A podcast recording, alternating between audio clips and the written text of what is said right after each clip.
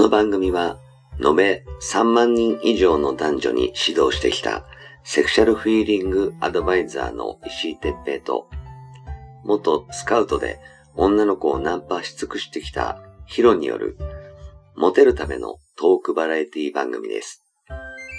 恋愛、セックスなど、男女のコミュニケーションに関することや、人たらし術、モテる男や女になるための考え方や行動の仕方、モチベーションの上げ方など、包み隠さず公開していきます。話題のバイノーラル録音での VR 音声にて放送しています。ベッドで、書斎で、湯船に浸かりながら、ぜひヘッドホンでお聞きください。隣に私たちを感じられるかもしれません。それでは今夜も番組をお楽しみください。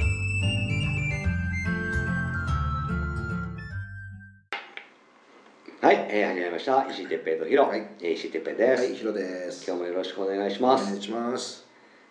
えーとさ、はいはい。あのー出会い系とかね、ん。あのーまあ、Tinder とかそういうので、うん。うーんまあ、セフレをねうん。こう探して楽しいこうセックスライフはい。まあね自分が家庭あっても、うん。こうやっぱ男ってみんな遊びたいからさ、うん。あのー都合よくね、うん。お互いに楽しめるセフレが欲しいっていう人もたくさん今いるいると思うんだけどさ、あのー人妻だからエロくって、うん、寂しがりで、うん。えーセフレにしやすいと思ってる人もいると思うんだけど、うん。人妻だから危ないってこともある。あるちょっと話をしたいんだ。あるね。狙いどころ的にはねうすごくいいと思うのね。ん。うん。人妻ってやっぱりこう旦那からうん。特に子供ができちゃったりすると、はいはい。そこからどうしてもその母性の方がうん。性欲よりも勝っちゃって、うん。あのー男と女の関係がなくなっちゃったりする夫婦が結構多いと思うのね、なんだけど子供がある程度手離れてくると、その性欲がまた復活するんだよ。女の子はね。うん。だけど旦那ほらもうもういいやみたいな。他にあの A 子も B 子もいるしみたいな感じでうん。外で発散しちゃうから、うん。家帰ってまでやりたくないのようね、ん。でうーん人妻がうん。こう外に出会いをうそのセックスをあの求めて出てきてるんだと思うんだけど、だセクレにするのはすごく狙いごどころ的にはいいのね、うん。なんだけど、うん。今ほらこういうご時世でしょ、うん。お金ないとか、うん。えー借金苦であるとか、うん。でじゃあどっから金取ろうかなって思ってる人たちが多くって、で中にはさその下手すると、ん。その旦那と共謀して、お何エッチをしたっていうのをそあの犯されたって言わなくてう。も、その「えお前何うん人妻だって分かってて誘ったのかよ」みたいな後でこうつもたせみたいな。うん。ことを言ってくるような、要するにこともあるんじゃないかなと思うんですよ。そうです。うん。だ実は僕のねうん。知り合いがうん。そういう手に引っかかったというか、マジか。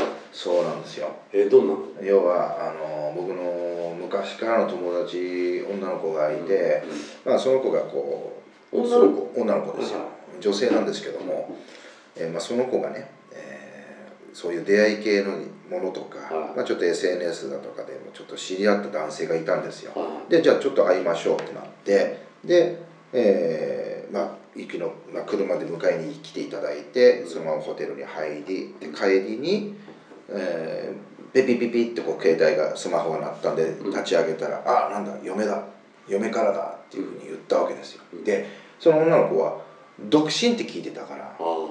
うん。でそれで「え？っ?」てなって「ちょっと待って」って思ったけど一応黙っといたんですよ。うん。でもその数日後、まあ、2週間3週間経ってからあーその男性とのだ男性の奥さんから連絡が来たとうんいう話もあって。うん。今もそれもちょっとねあのバタバタやってるところではあるんですけども。あ実際にあった話これは本当には本当の話ですか？へえからそういうこともあるのえででどうなってんのそれ？ん？どうなんだ？奥さんからなんて言われてるあだ要はそのうちの主人とあのなんか関係を持ったそうでっていう連絡が来たそうですよ。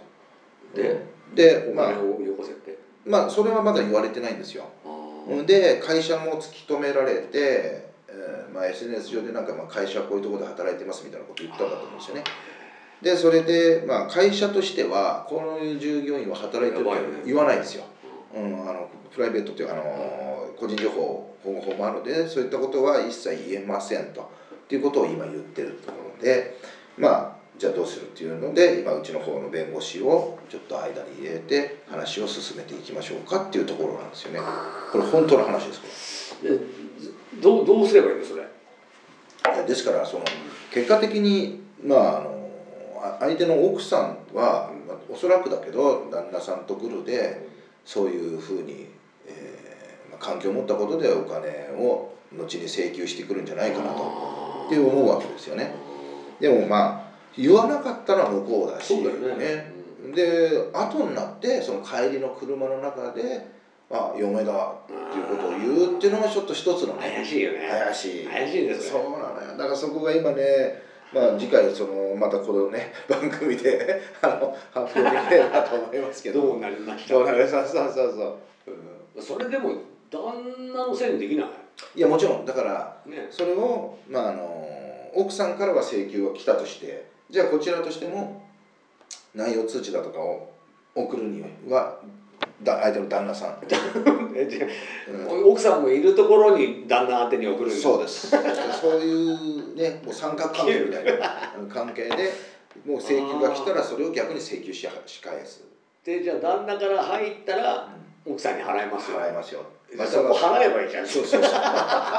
そうだから本当そういうことで取り下げるんだったらこっちも取り下げるよっていう話で進めてそういやるしかない。ないしかないです。もうやられたらやり返すっていうね。